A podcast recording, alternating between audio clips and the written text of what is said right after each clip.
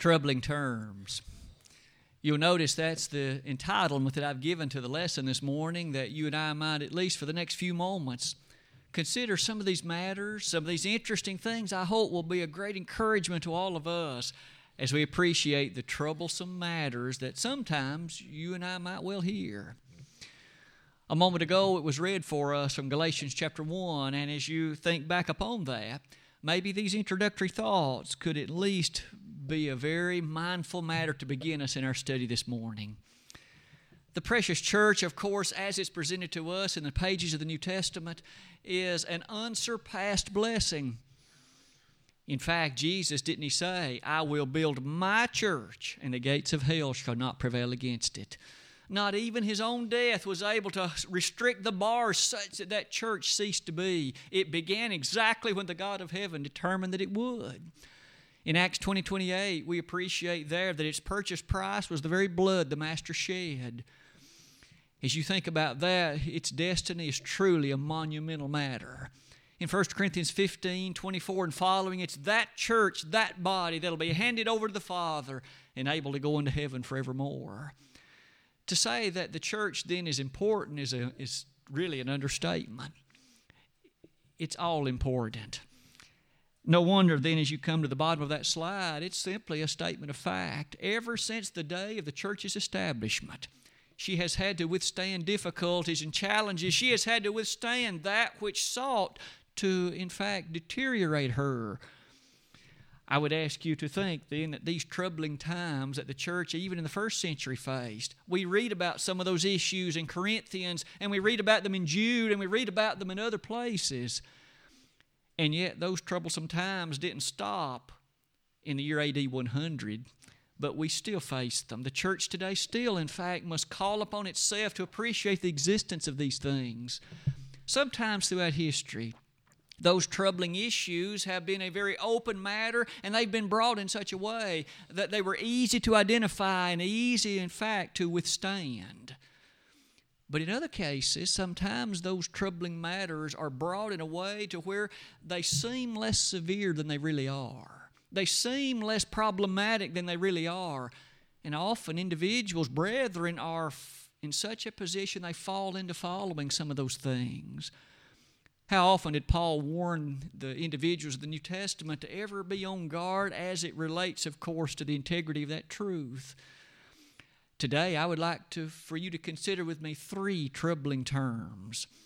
And one by one, these have occupied a rather notable place in modern religion.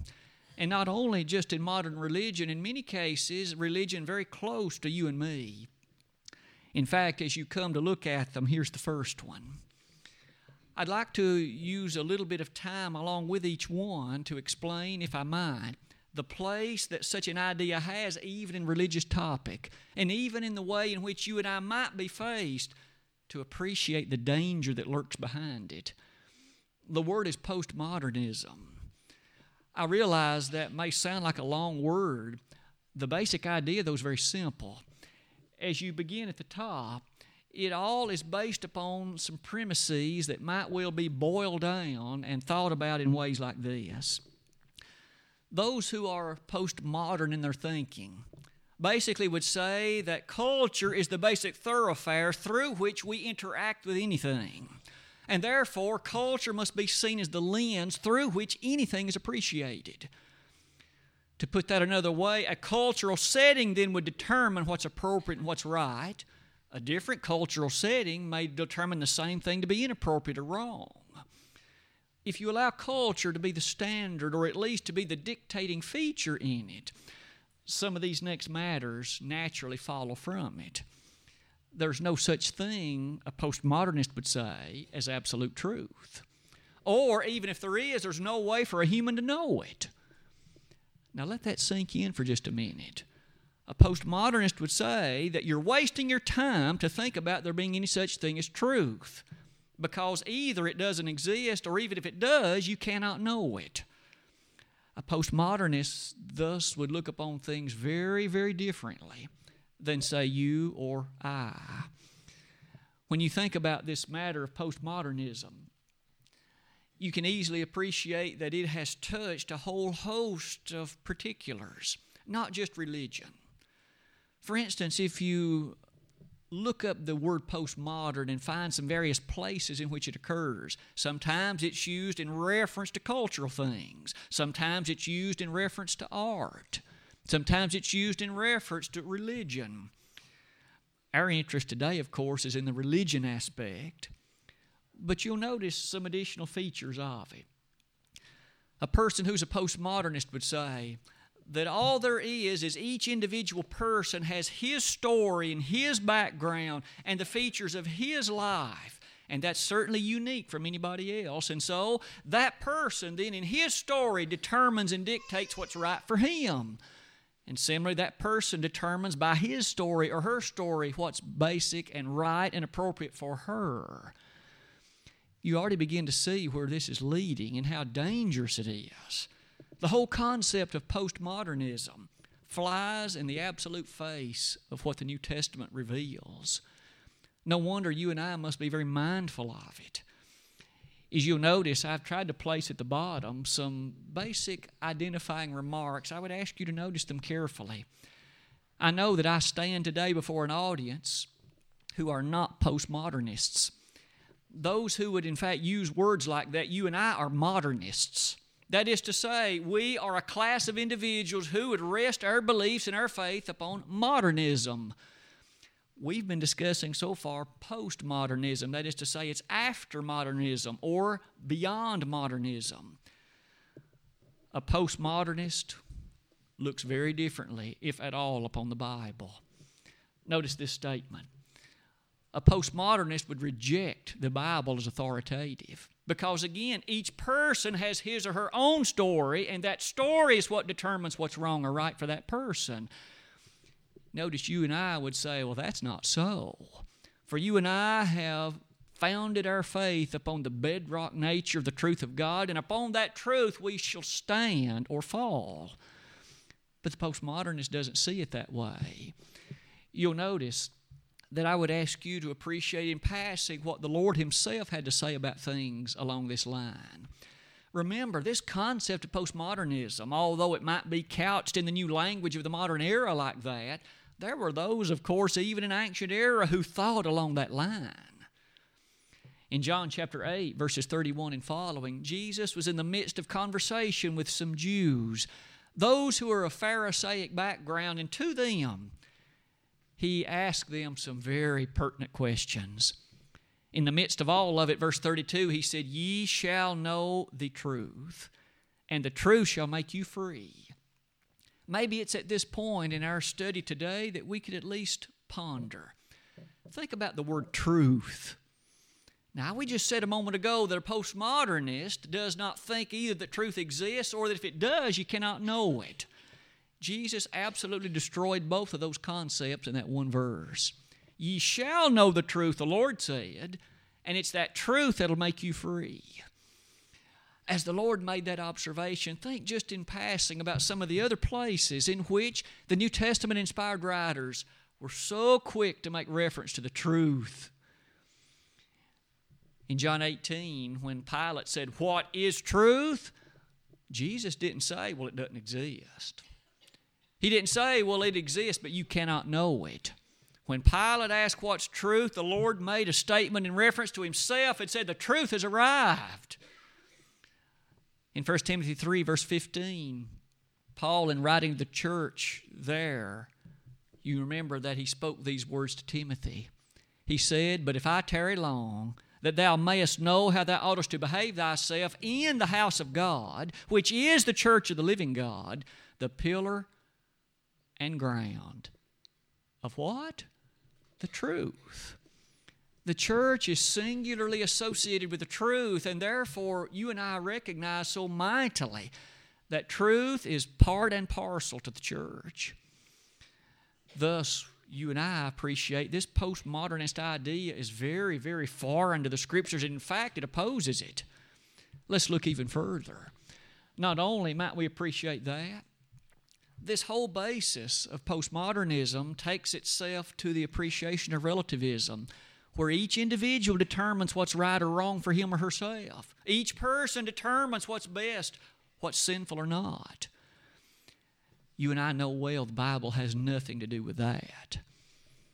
The God of heaven has revealed His will, and it is that will that you and I appreciate in verses like Romans 6, verses 5 and following, that dictate God commendeth His love toward us in that while we were yet sinners, Christ died for us, verse 8 tells us. The identification of sin, the transgression of the law of God, and it isn't determined by where or what culture you or I might be in. Lying is always wrong. Fornication is always wrong. Adultery is always wrong, and there are no exceptions. A postmodernist would not agree with that. In addition to those thoughts, look at what else comes before us. You'll notice that a postmodernist might well then look upon the Bible. Now, we've already learned that they would reject it as an authoritative, unique presentation for all people. But they might be quick to say, well, each person can interpret it the way that he or she sees fit. And therefore, it speaks differently to everybody. Did we hear that now? They might be willing to refer to the Bible, but they'd be quick to say that there is no unique interpretation for every person. Rather, every person is able to interpret it as he or she sees fit and allow God to speak to that person accordingly. Well, I would ask you to think about some verses like these. In 1 Thessalonians 5:21, what then did Paul mean when to that church in Thessalonica he said, "Prove all things, hold to that which is good. Abstain from all appearance of evil, he would say in the next passage, verse 22. When Paul made that statement to prove all things, what reason would there be to prove all things if the Bible said everything different to everybody? Doesn't seem to harmonize very easily, does it? As you can also appreciate in 2 Timothy 2:15, perhaps the passage that came most quickly to your mind and mine Study to show thyself approved unto God, a workman that needeth not to be ashamed, rightly dividing the word of truth. One more time, Paul made reference to truth and affirmed that it must be rightly divided in order for one to be approved to God. An improper, incorrect division of it, notice, does not make one approved.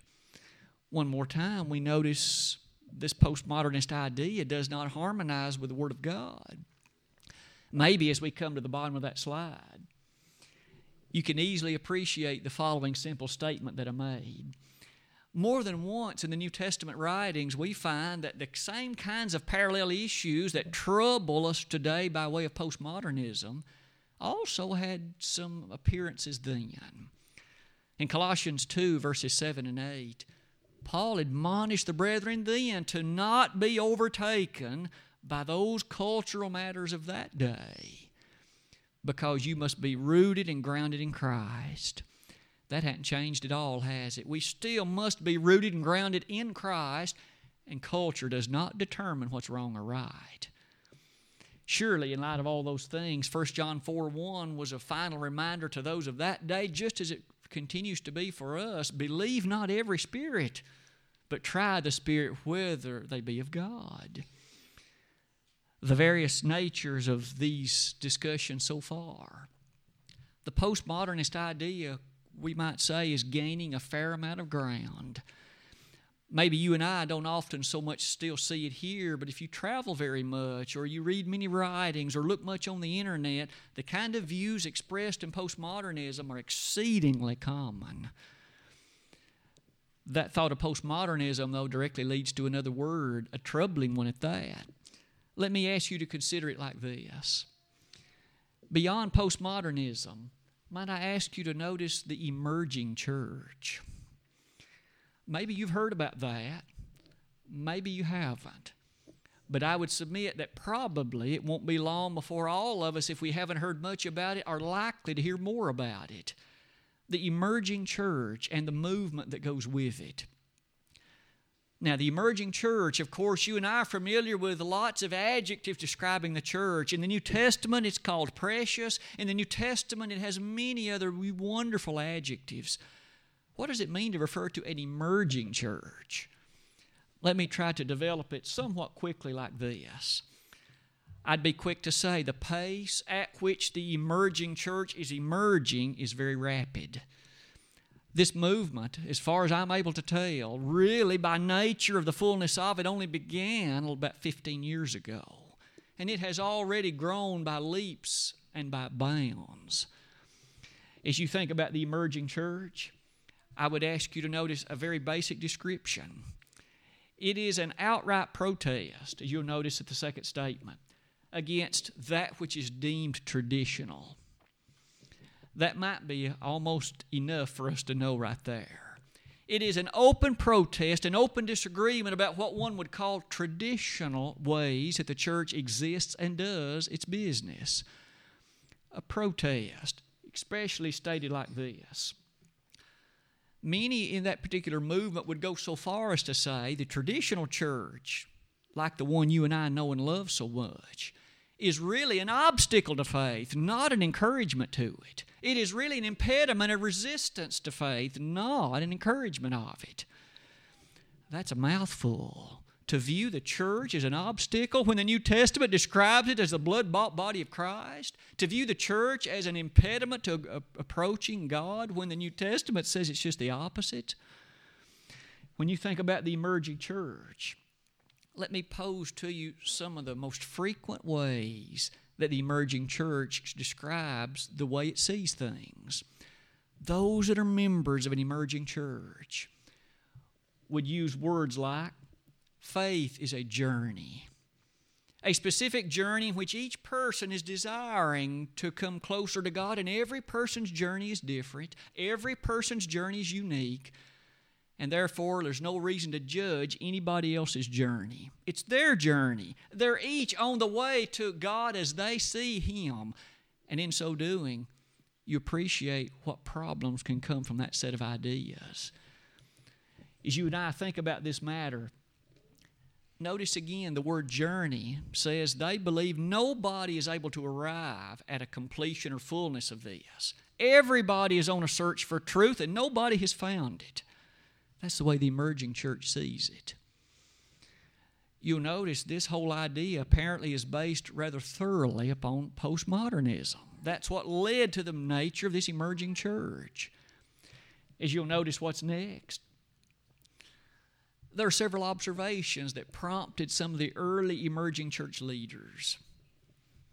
These observations were as follows all of us have known for quite some time the world at large appears to be moving in the direction that's less and less religious.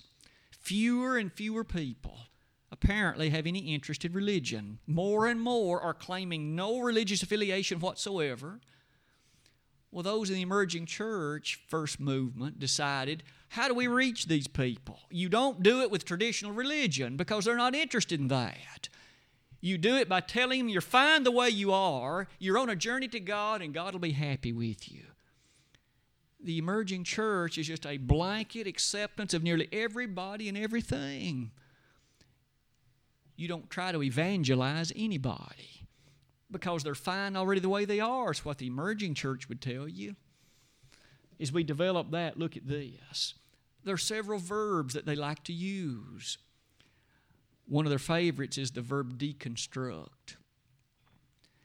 Now, I think all of us know what the word construct means. It means to build something. If you construct a house, you build a house. If you construct an argument, you put thoughts together and build a coherent, presentable argument. If you deconstruct something, it means you tear it apart, you tear it down.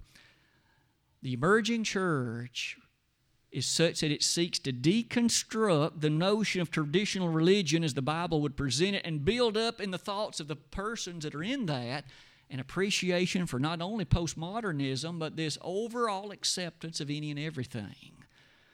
The emerging church. Because of all of that, you'll notice, as we noted before, evangelism, as you and I know it, is a waste of time, according to these people. Because again, every person has something beautiful about their journey to God, and everybody else needs to appreciate it.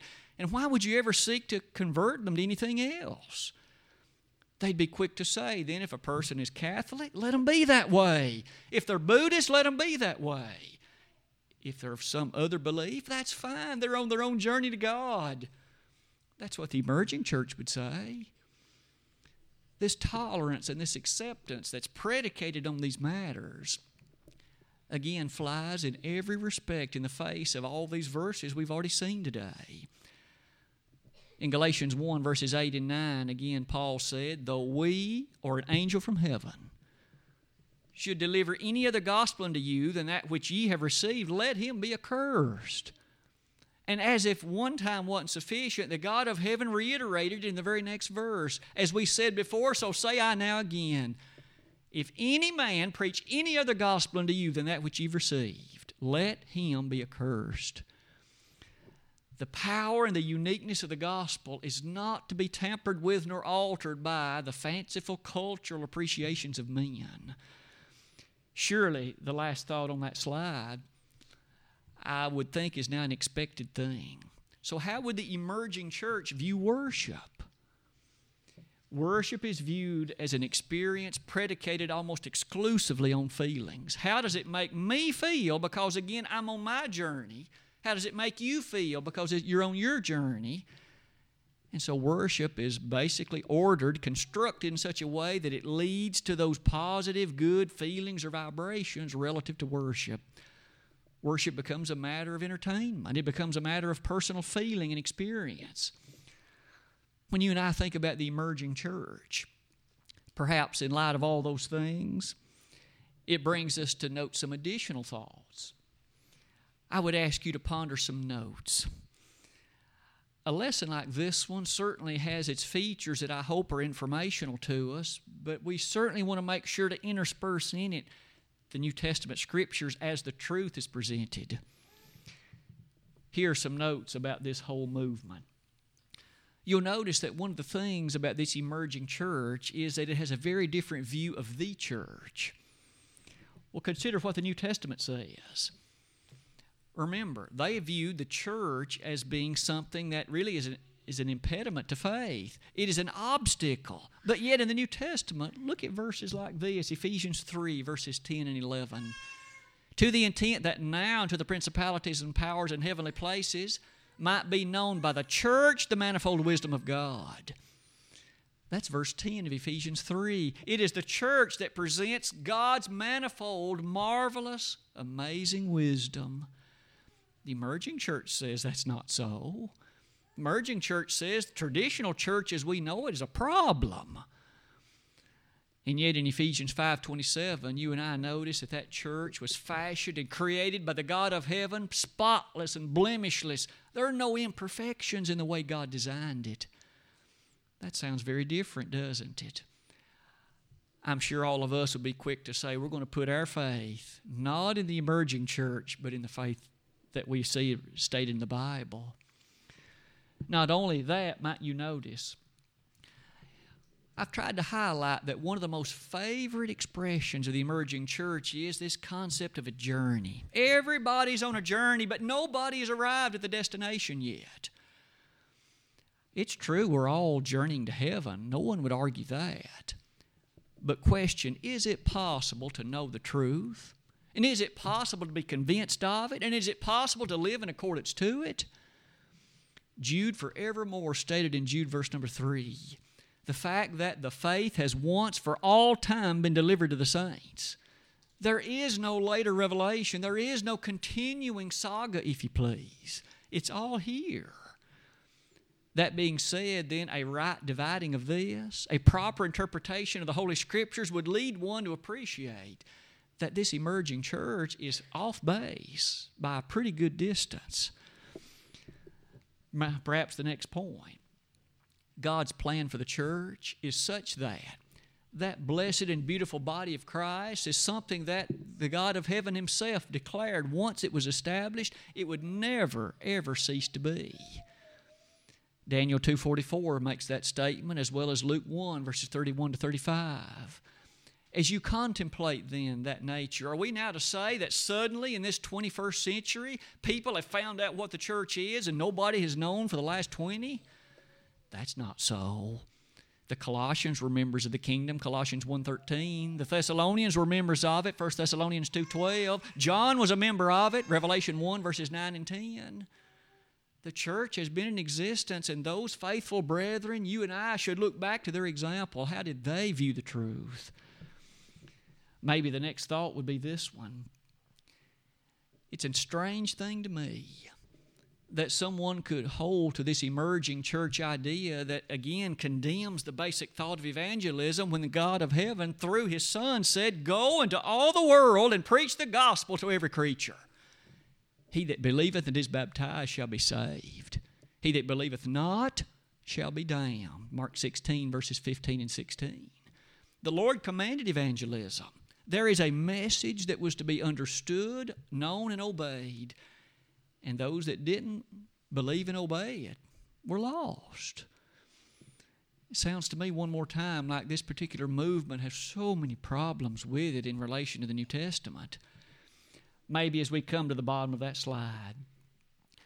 We are again reminded, are we not, in passages such as 1 Thessalonians 2.15, or rather 2 Thessalonians 2.15, about the feature and the characteristic of holding fast those traditions of faithfulness. Notice to hold fast is to grasp tightly, to cling to, well, notice Paul says there were some traditions, and they in Thessalonica were to hold tenaciously to them. You and I must hold to those good traditions too the traditions of faithfulness and proper Bible appreciation.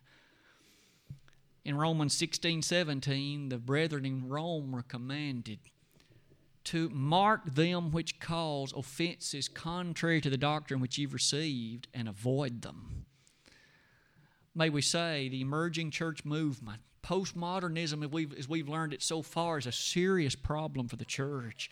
If it infiltrates the church, clearly we see where it's going to lead. There's one final term I thought you would consider with me very briefly in the last part of our lesson this morning. Thirdly and finally, even more recently, more recent even than this emerging church concept is the so called missional idea. Sometimes, by the way, if you do a, search on some internet search engine about something relate to missiology or missional or something like that, you'll find millions and millions of hits. Again, over about the last decade, it has become one of the favorite terms of those very much open to this movement missiology, missionality, the missional concept. You and I perhaps will not need to say too much about it because it's predicated in some ways upon at least part of what we've studied already. But nonetheless, it's a little different. The missional idea. It focuses very clearly not on programs but on people. Now, you and I would say that's not a bad thing. Jesus was focused on people, Jesus was focused upon the souls of individuals and wanting them to know the truth. This takes a slightly different approach to that, but you and I might notice the missional idea. It sees the implementation of God's mission, and that's what the word means. Missional means the sending of God. And so, this missional concept relates to what they view as the sending of God into the lives of individuals for the purpose of reaching individuals. But notice how some of it's developed. It's developed by highlighting again the station where a particular person is. You don't necessarily need to evangelize or convert them, you take them where they are and leave them there, but allow yourself to learn from their experiences may be expressed like this You make sure they're fed and clothed. And that's not a bad idea either. Jesus was concerned about the welfare of people, but something more important was their soul's welfare. He not only highlighted that, what about social concerns? You make sure that the other features of the physical aspect of their life are met. And again, we wouldn't say that by itself is bad, but that cannot take the precedence. Maybe finally you'll notice you take these individuals and let them be exactly where they are and be servants to God. And so, in terms of this missional movement, it's not unusual to find a group of people that'll meet in, in the bar, or they'll meet maybe while they're tailgating for a football game, and there's where they worship, or they'll meet on the dance floor and call that worship. Notice, wherever they happen to be, we'll let God work in that circumstance and situation, is the way they view it. Somewhat interesting to contemplate a viewpoint much like that. How often did the New Testament writers comment that those circumstances of an individual, if they're a drunkard, they got to stop that. If they're a thief, they've got to stop that. If they are some other activity, such as a fornicator, they got to stop that. God didn't allow them just to stay the way they were and declare that all was all right. That's certainly one of the dangers that one would have to consider in the possibility of this.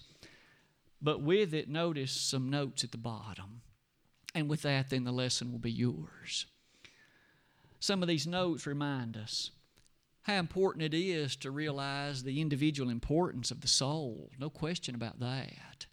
And the necessity and understanding that goes with trying to reach those whose souls are lost. But notice, it's the, in the New Testament, it's the thoroughfare of the church through which that's done. It's not outside the church. And the church doesn't bend its will just so that they'll be all right the way they are. Never did that happen. In Acts 8, verse 4, those first century brethren, when they were scattered abroad, they went everywhere preaching the word. And think about the places to which they came they came to places, cities that were idolatrous and cities that were given to licentiousness and lasciviousness. And never did they say, Well, you're all right the way you are. There was a need for repentance and a need for change. Maybe in light of that, there seems to be a serious danger of devaluing the church in this missional movement. That is to say, the pristine beauty that we find in the church described in the New Testament if we're not careful, we'll be easily lost in this. After all, if the church, again, is convening in a place that is a bar or a brothel or some other house of prostitution, and you're calling that a church, there's got to be a problem with that. Not only that, might we notice the purity with which the church was invested is certainly something that'd be quick to be compromised. And maybe finally, we find within the pages of that wonderful New Testament. Texts such as, one more time, if any other gospel is preached than that which you received, let him be accursed. As we come to the conclusion of our lesson this morning, these three terms have each occupied a very troubling note, but I'd like to end on a very positive note. It is to be thanked, of course, that we have a book that identifies error. It identifies issues and troubling problems, and it allows the, individual, the individuals who, of course, rightly divide the truth to remain on that narrow pathway that leads to everlasting life. Jesus did say, didn't he, in Matthew 7, beginning in verse 13, Enter ye into the straight gate. For wide is the gate, and broad is the way that leadeth to destruction, many there be which go in thereat. Because straight is the gate and narrow is the way which leadeth unto life, and few there be that find it. Don't we want to be numbered amongst the few? Don't we want to be numbered amongst those whose names are written in the Lamb's book of life? As we close this lesson, we've highlighted three troubling terms postmodernism, the emerging church, and the doctrine of missiology or the missional character. As we're aware of these things, let's remain faithful to the Lord through His Word.